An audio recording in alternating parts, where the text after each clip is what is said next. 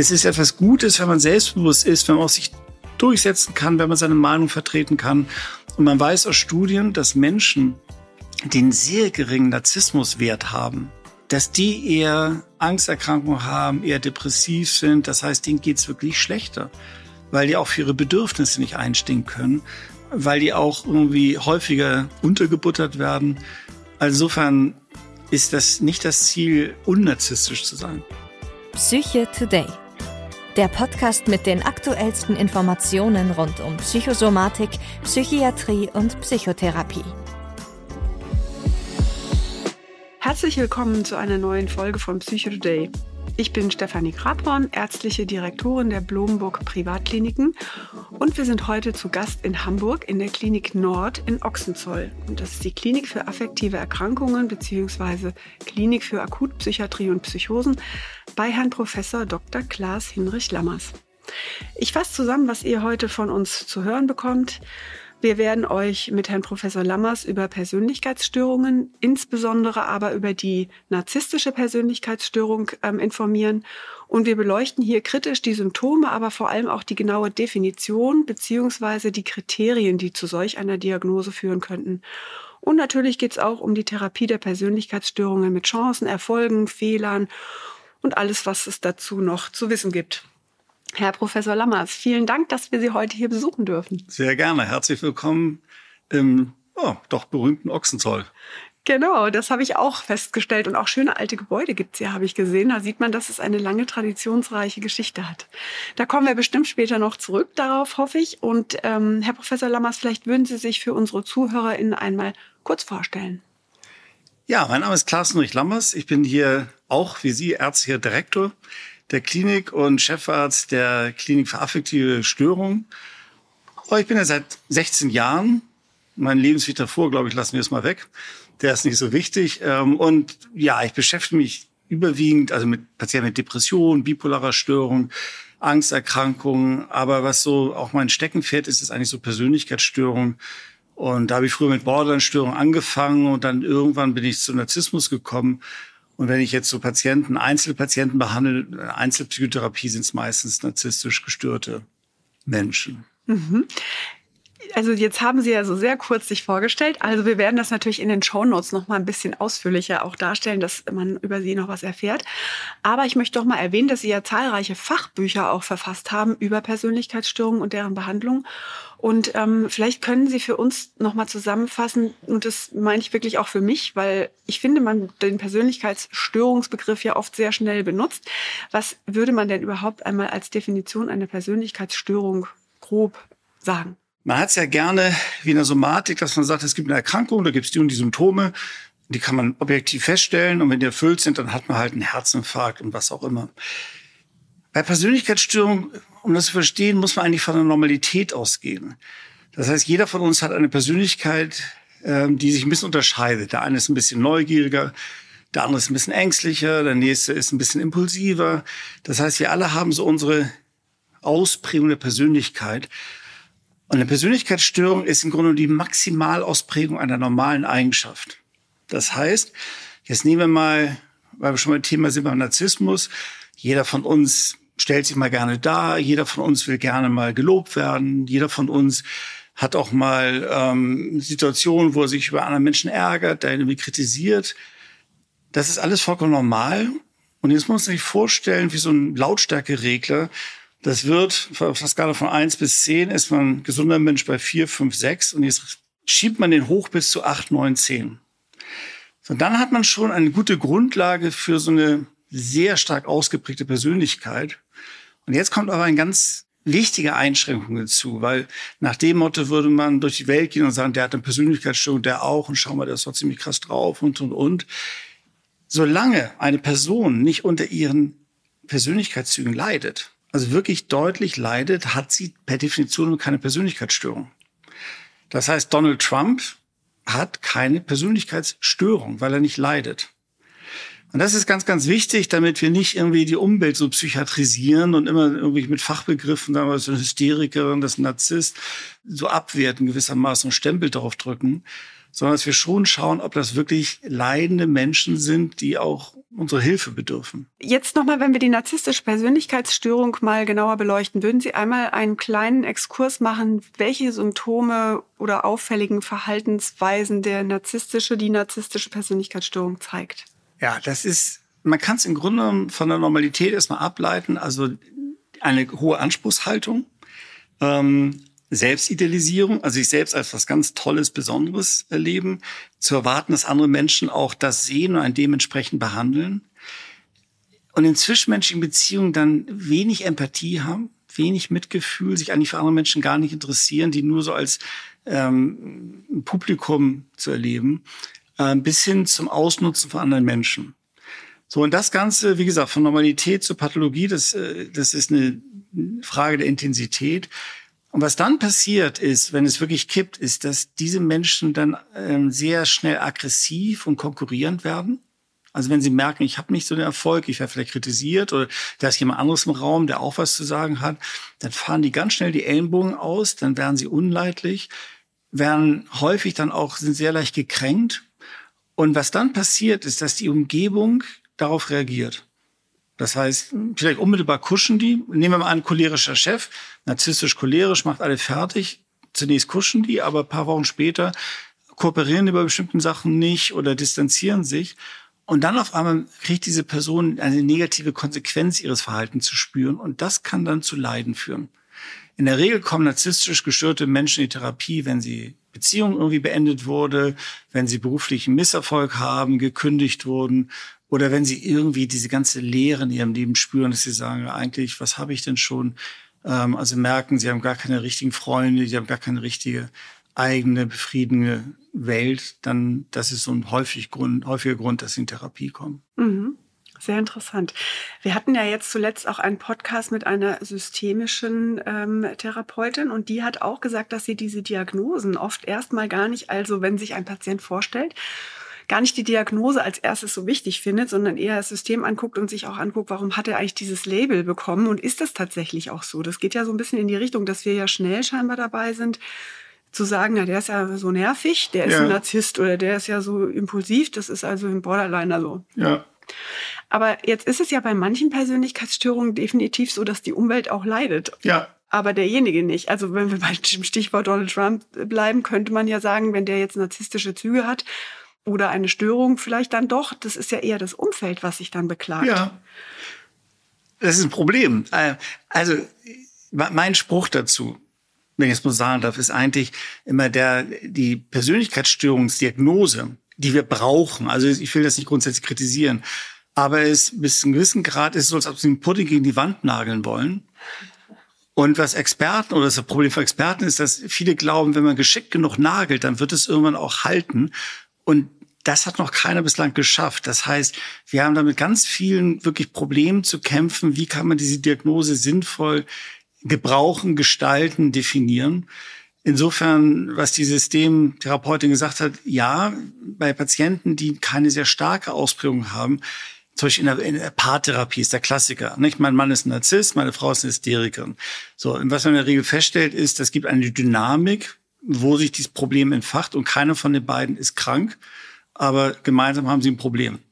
So, und da würde ich auch immer sagen, lass uns nicht mit diesen Begriffen kommen, weil die helfen uns eigentlich gar nicht weiter, sondern lass uns genau beschreiben, was ist der einzelne Mensch, was hat er für Eigenschaften und was ist seine Interaktion mit der Umwelt, die das Ganze halt zum Kippen bringt. Mhm diese Persönlichkeitsstörung, insbesondere narzisstische, die gibt es ja eigentlich auch gar nicht oder gab es gar nicht in dem äh, Katalog unserer ICD-10. Vielleicht, vielleicht für unsere Laien nur kurz, was ist ICD-10? Vielleicht können Sie das ganz kurz einmal sagen. Oder auch ICD-11, auf den kommen wir nachher noch. Das ist im Grunde genommen ein, ein sogenanntes diagnostisches Manual, wo genau festgelegt ist, was für Kriterien muss jemand erfüllen, damit man ihm eine bestimmte Erkrankung diagnostizieren darf. Und es dient natürlich auch dazu, ähm, dass man den Krankenkassen vorweisen kann, der hat eine Störung ähm, und dass die dann auch das bezahlen, weil sonst könnte man irgendwie sagen, ja, dem geht's nicht gut.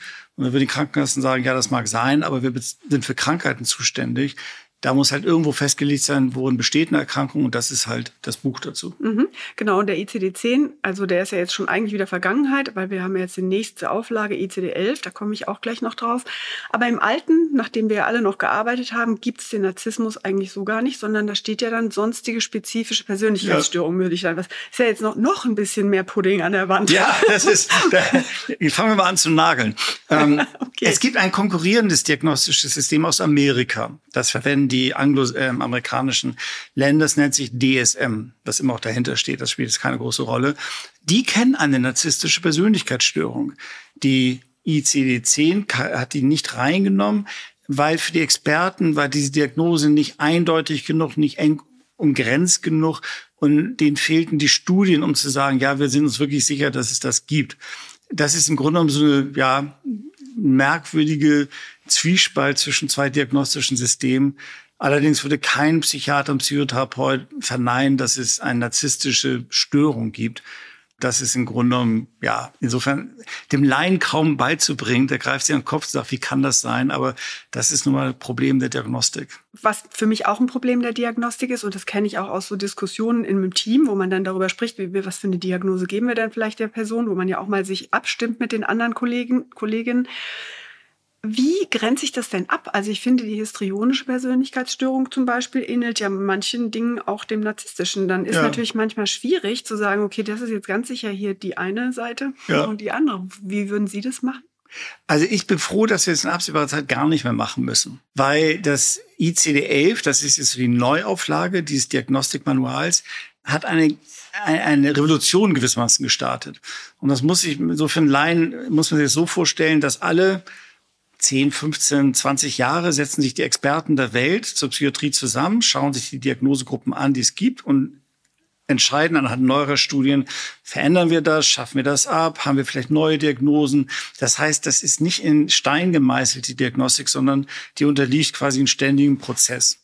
Jetzt gibt es eine Neuauflage von, die nennt sich ICD-11 und die haben Folgendes gesagt. Die haben gesagt, diese ganzen, also Persönlichkeitsstörungen gibt es, ja, das ist eine wichtige Diagnose, aber diese ganze Unterscheidung, hatte eine Schizoide, eine Selbstsicherin, ist das dependent, histrionisch, narzisstisch und, und, und.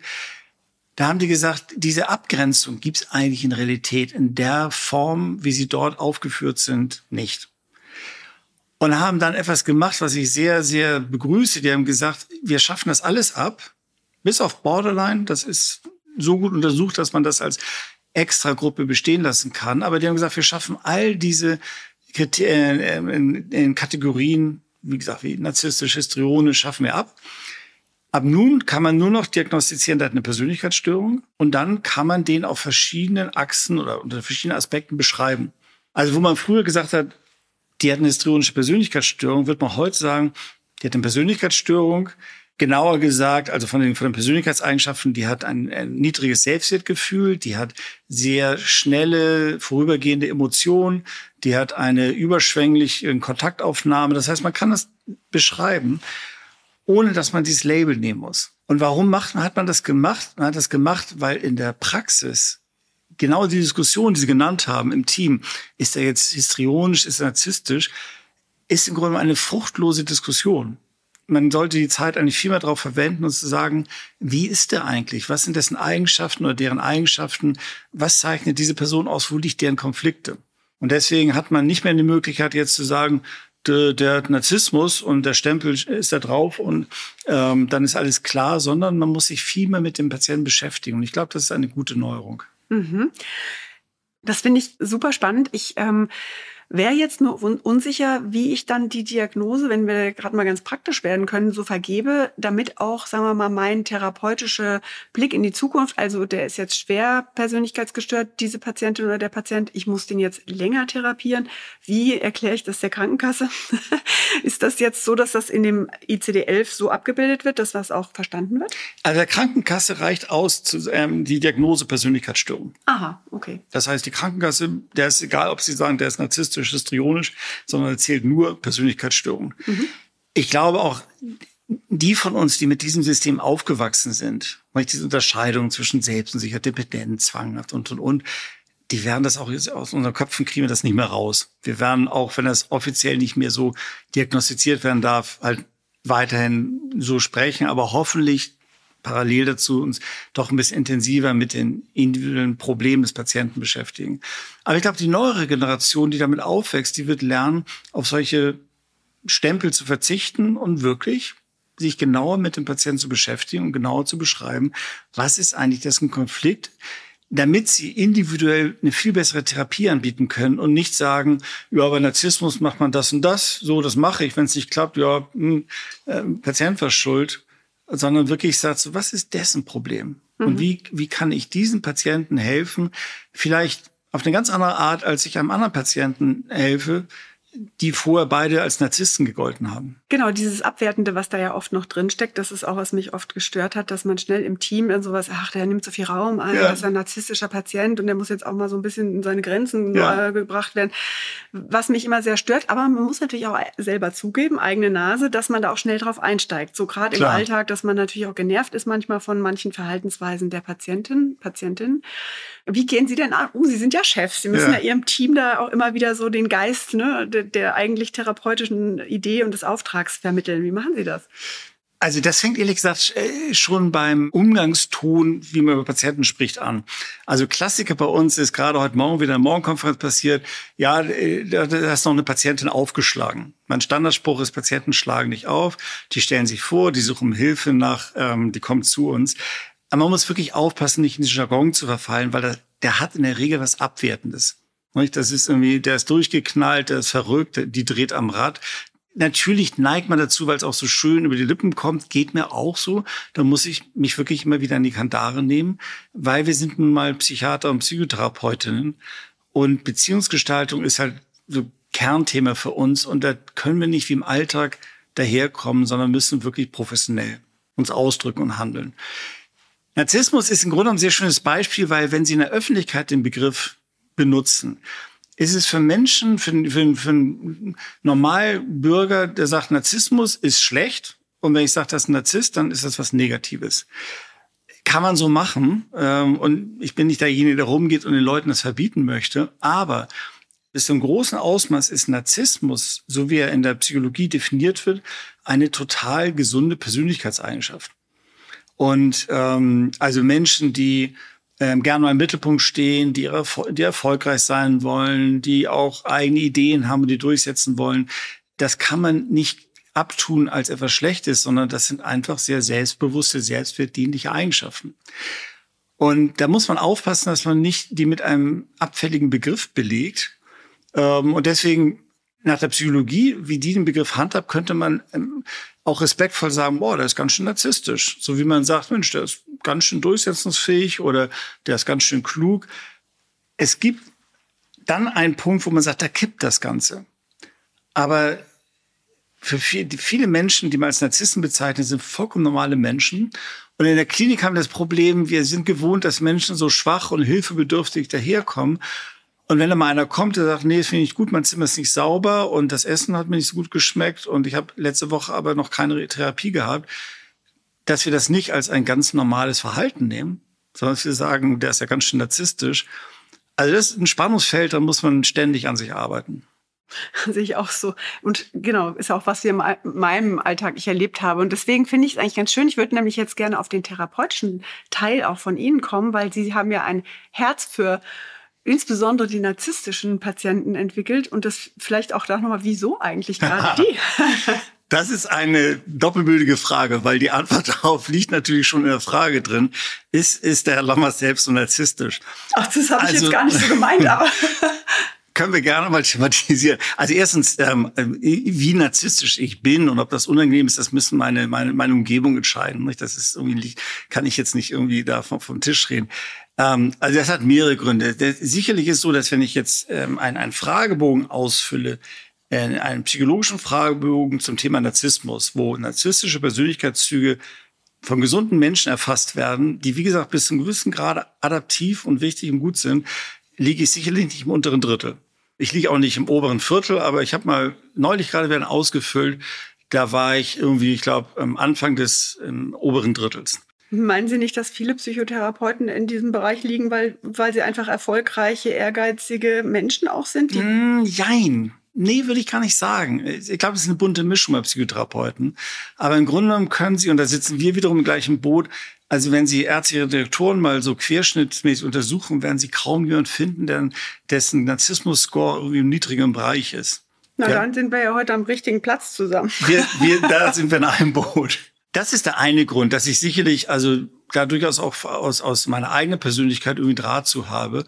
Und ich glaube, das ist auch ganz wichtig für die Therapie, dass man die Patienten nicht grundsätzlich kritisiert, sondern wirklich sich darauf stürzt, wo deren Leiden ist und nicht irgendwie Frage stellt, immer mal als Beispiel, dass man einen Porsche fährt. Wenn wir jetzt im Workshop sind, würde ich immer fragen, glauben Sie, dass ich einen Porsche fahre? Sind wir überlegen hin und her, nein, fahre ich nicht. Aber ich finde Porsche, ich finde ein schönes Auto. Und wenn ein Patient mit Porsche vorfährt, dann ist das kein Problem. Nicht, das ist nicht so, dass man sagt, ja, der scheint zu brauchen und der muss wohl irgendwie, nee, man kann so ein Sportauto fahren, soll man machen, wenn es einem gefällt, man das Geld hat und ich passe von meiner Körpergröße allein schon nicht rein. Insofern hatte ich nie das Problem. Das zweite ist, dass ich, als ich in, in Berlin an Charité gearbeitet habe, meine damalige Ordinaria, also Chefärztin, mir immer Privatpatienten so quasi zugeschoben hat, die ich mitmachen musste, gewiss, leider oder zum Glück. Und zu der Zeit habe ich mich sehr mit Borderline-Patienten beschäftigt und das hieß immer, Borderline-Patienten sind die schwersten Patienten und wenn man mit denen zurechtkommt, der kommt mit allen zurecht. Und ich kriegte von meiner Chefärztin immer eher so narzisstische Patienten zugeschoben. Nicht klar, Uni, Ordinaria, da melden sich dann doch die auch äh, Privatpatienten mit entsprechenden Problemen.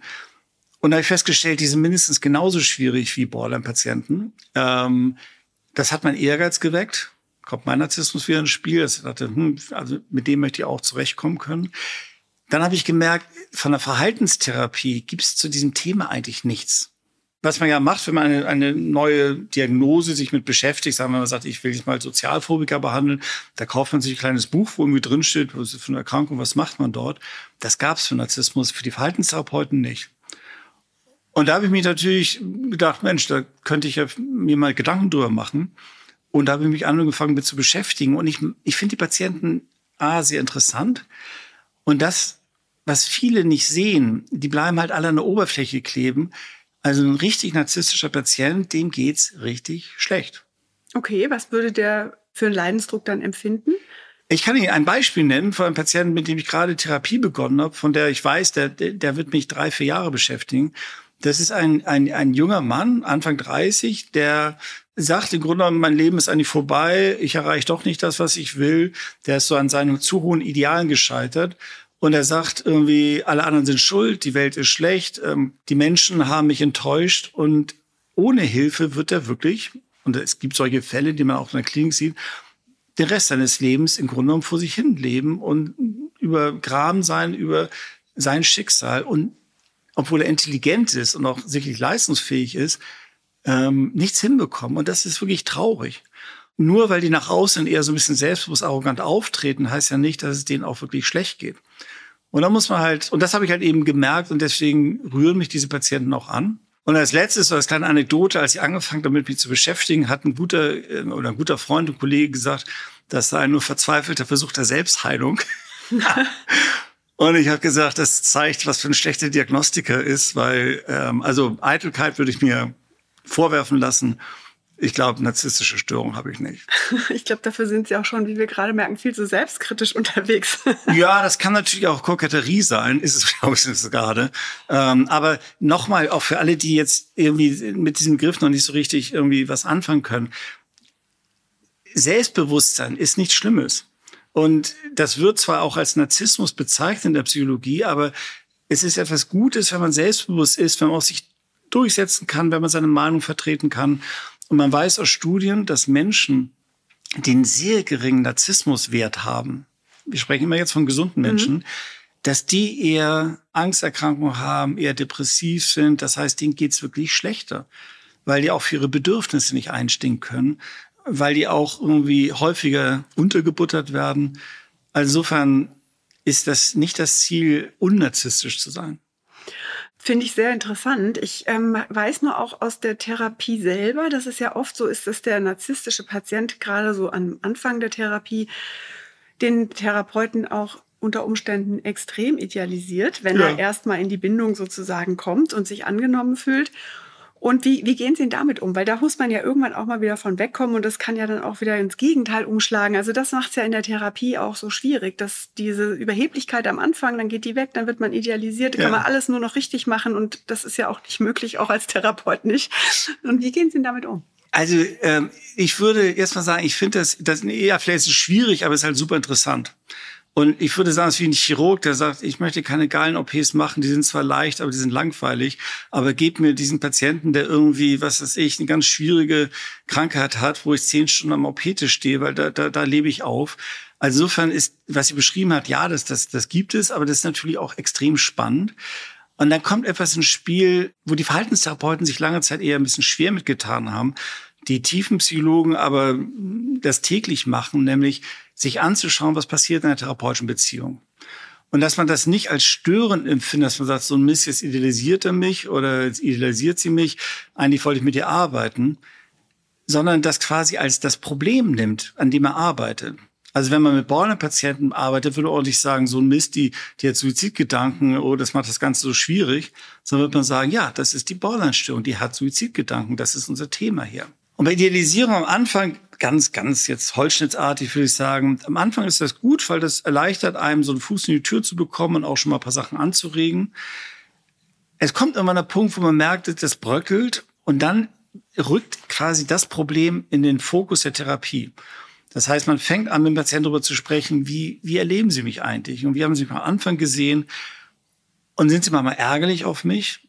Oder zum Beispiel, ich habe einen Patienten, der hat mir irgendwann gesagt, ich war mir eigentlich am Anfang immer sicher, dass sie, wenn, wenn ich aus der Stunde rausgehe, dass mit ihrem Kollegen beim Kaffee, dass sie über mich erzählen und sie sich über mich lustig machen.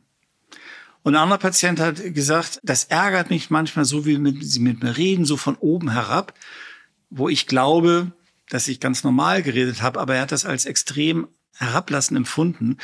Und da beginnt die Therapie wirklich spannend zu werden, weil dann ist man wirklich mitten im Thema drin und kann auch sagen, okay, woran haben Sie es wahrgenommen? Kennen Sie das auch aus anderen Beziehungen, dass Sie schnell irgendwie sich abgewertet fühlen? Was löst das Ihnen aus, wenn ich was Kritisches mal sage? Also insofern ist das, das ist im Grunde das, was eine Therapie wirklich Spaß bringt. Genau. Wie sind denn die Erfolgsaussichten Ihrer Meinung nach in einer solchen Therapie? Wenn Sie denn nun diese Weg, den Sie gerade beschrieben hatten, also von erstmal Bindung und Idealisierung, dann kommen wir auf diese etwas realistischere Beziehungswahrnehmung. Und wie, wie würden Sie sagen, wie lange oder erstmal, wie erfolgreich wird das sein und vielleicht auch, wie lange wird es dauern? Also fangen wir mit der Dauer an. Bei wirklich schwer gestörten Patienten sage ich denen immer so, also unter ein, zwei Jahren kommen wir nicht weg. Es gibt Patienten, mit denen habe ich drei Jahre gearbeitet. Es gibt auch welche, wo ich sage, nach drei Jahren war es Schluss, aber die kommen ab und an wieder. So wie so auftanken. Ich mache das nicht wie Psychoanalytiker, die wirklich sagen, so sechs, sieben Jahre. Aber die brauchen Zeit, die Patienten. Das heißt, es gibt keine Kurzzeittherapie, ein halbes Jahr. Das gibt es auch mal, wenn die so ein ganz eng umschriebenes Problem haben. Wenn die sagen, eigentlich mein Leben ist wohl gut, aber in der Firma, da habe ich einen dauernden Stress. Man stellt fest, die reagieren sehr schnell aggressiv, abwerten. Das kann man mit denen dann ganz gut trainieren. Aber das sind dann auch nicht wirklich die schwer gestörten Patienten. Erfolgsaussichten, das ist ja ein bisschen schwer zu messen. Das ist nicht so wie beim ähm, Blutdruck, dass man sagt, Mensch, wir haben das Medikament gegeben und jetzt haben wir eine Abnahme von, das war ganz auffällig, es ist ein Normalbereich. Das ist, was ich dem Kollegen mal sage, ist, ich habe den Eindruck, man sät was aus. Und die Frage ist, können die Patienten das über eine gewisse Zeit dann wachsen lassen? Was viele berichten, mit denen es gut gelaufen ist, dass sie sagen, ich kann jetzt Beziehung stabiler gestalten. Ich, ich reagiere nicht mehr so aggressiv, ich bin auch nicht mehr so schnell gekränkt. Und ich hatte einen Patienten neulich, und deswegen ist Ihre Frage irgendwie ganz, für mich ganz aktuell, den kenne ich jetzt seit zehn Jahren. Den hatte ich zwei Jahre oder drei Jahre in Therapien vor zehn Jahren und jetzt hat er sich vor einem Jahr wieder gemeldet. Und er sagte mir irgendwie, ja, eigentlich, was hat denn das damals schon gebracht, die Therapie? Und dann haben wir darüber nachgedacht, haben gemerkt, er war kurz davor, alles hinzuschmeißen, auszusteigen. Und er hat es geschafft, seine Lehre fertig zu machen und seitdem auch berufstätig zu sein. Da würde ich sagen, das ist echt ein Erfolg. Mhm. Also an den Beziehungen und an der Lebensfähigkeit sozusagen machen Sie es. Das ist ganz häufig, also das häufigste ist, dass die Patienten sagen, ich möchte gerne in der Lage sein, stabile Beziehungen zu führen. Was einige auch sagen, ich möchte gerne mich selbst besser verstehen. Ich, ich, ich reagiere und ich weiß gar nicht warum. Es gibt auch Patienten, die sagen, ich komme beruflich nicht zurecht ich muss irgendwie lernen, wie ich, wie ich A, meine Ziele besser verfolgen kann, weil die sind ganz schnell frustriert und ziehen sich zurück.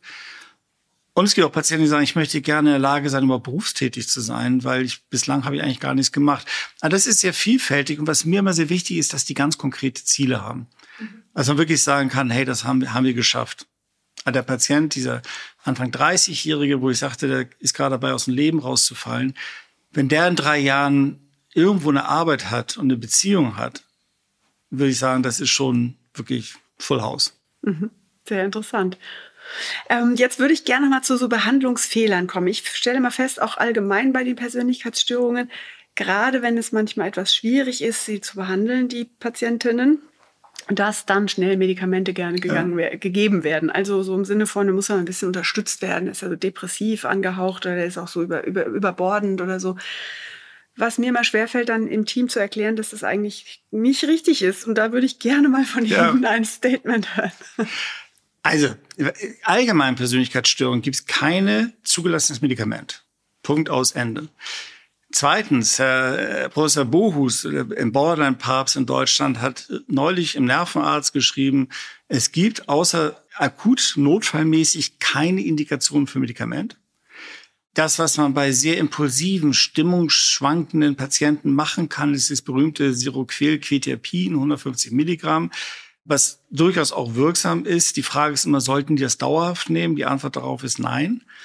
Häufig sind die Medikationen, die Persönlichkeitsgestörten bekommen, wenn man sie sich anschaut, äh, wenn man das so ein bisschen bitter ironisch ausdrücken möchte, so entsprechende Kriterien für eine Körperverletzung.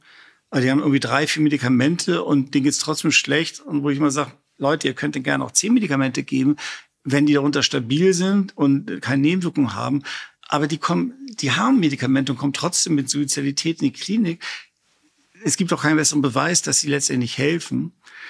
Und das Problem, was wir haben, wir setzen gerne an, weil das ein gutes Gefühl gibt. Ich mache was und äh, Patienten sind natürlich auch sehr beeinflussbar, gerade Borderline-Patienten, die, die, die sagen, oh, das hat total gut geholfen. Wir tun sehr schwer damit, Medikamente abzusetzen. Oh Gott, nachher passiert was und und wir monitoren die Medikamenten wirken nicht richtig, dass wir nämlich merken, die Patientin war am Montag ganz begeistert und am Mittwoch nächster Woche sagt sie, mir geht's total schlecht. Und dann denken wir nicht drüber nach, ja, hm, war das Medikament wirklich so gut? Außerdem, was immer unterschätzt wird, ist die Suggestibilität. Und da ist mein Paradebeispiel, wenn ich das mal noch kurz erzählen kann, wenn die Zeit dafür reicht. Man muss sich vorstellen, fünf Borderline-Patienten stehen abends äh, vor der Tür und rauchen, unterhalten sich über Therapie.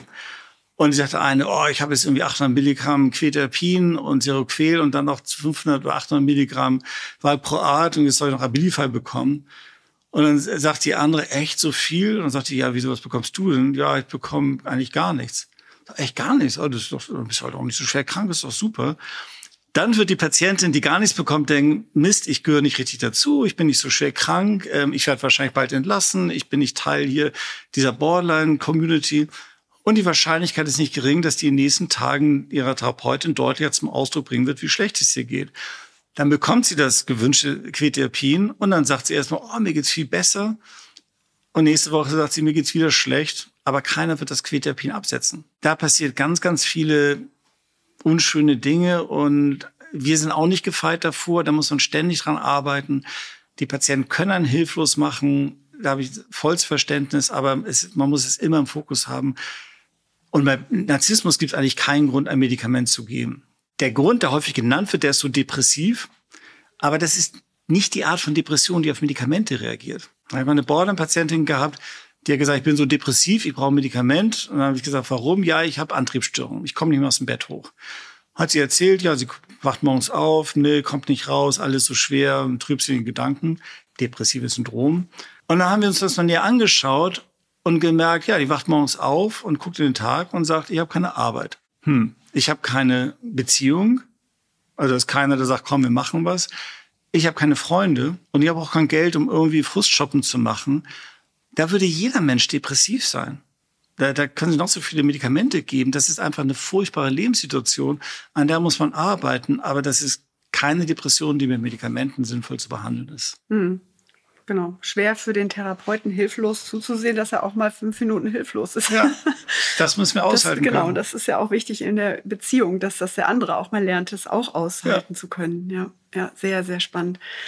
Ja, ähm, gibt es denn noch etwas, was Sie unseren Hörerinnen mit auf den Weg geben möchten, wo Sie sagen, da ähm, würden Sie irgendwie noch mal so ein Herz für haben und plädieren für etwas, gerade im therapeutischen Kontext, so an die Therapeuten sozusagen im Sinne der Persönlichkeitsstörungsbehandlung? Also ein Thema, das haben wir jetzt gar nicht besprochen, das, das, das liegt mir echt am Herzen, das nochmal ähm, hier kurz darzustellen, ist der sogenannte vulnerable Narzissmus. Mhm. Das sind nämlich die Patienten, die am Anfang gar nicht narzisstisch erscheinen. Die kommen in die Therapie und sind häufig sogar eher ein bisschen depressiv, ähm, sogar ein bisschen schüchtern.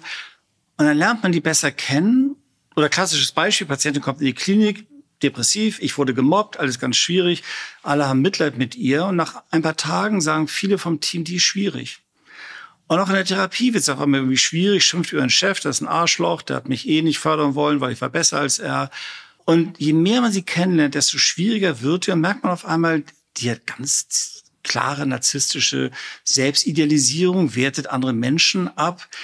Und das ist die vulnerable Form des Narzissmus, die viel häufiger in der Praxis vorkommt als so ein grandioser Narzisst, weil die können viel wegstecken, haben dicke Haut und wollen auch nicht in Therapie. Und das wird häufig übersehen. Die kriegen zum Teil ganz viele Medikamente, weil man denkt, die sind depressiv. Und dieses Krankheitsbild, das ist mir ein Anliegen, das bisschen mehr auch so in die Köpfe ähm, zu bringen, nicht, dass es gibt einen vulnerablen Narzissmus. Und für die Therapeuten und Therapeutinnen, ich finde, das sind interessante Patienten, das ist eine Herausforderung und der sollte man sich stellen. Und ich finde es traurig oder finde es schade, wenn viele junge Therapeutinnen sagen, ach, das ist nicht meins mit denen kann ich nicht. Und ich sage immer, das ist so wie eine junge Chirurgin, die sagt, nee, so eine Wippel-OP, das ist nicht meins, das kann ich nicht. Wo ich sage, naja, das muss man lernen. Das, das ist unser Auf, das ist unser Job. Und man kann nicht als Chirurgin sagen, diese OPs mache ich nicht. Das kann man, man kann sich später spezialisieren, aber man muss erstmal alles lernen. Und man kann lernen, mit diesen Patienten zu arbeiten. Und es ist interessant. Und insofern kann ich nur jeden ermutigen, sich mit denen zu beschäftigen. Mhm, sehr schönes Schlusswort sozusagen und leitet perfekt über. Ich hätte nämlich sehr gerne von Ihnen, wenn Sie hätten einen Buchtipp. Buchtipp. Ja, das hatten Sie mir schon angekündigt, haben mir ganz viele Gedanken gemacht.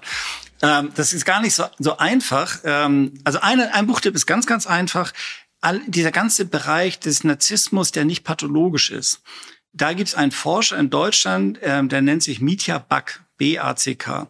Der hat nur wirklich alle Studien rauf und runter gemacht und der hat zum Glück jetzt endlich mal ein Buch herausgebracht. Ähm, das heißt, glaube ich, ich. Ich, Ausrufezeichen.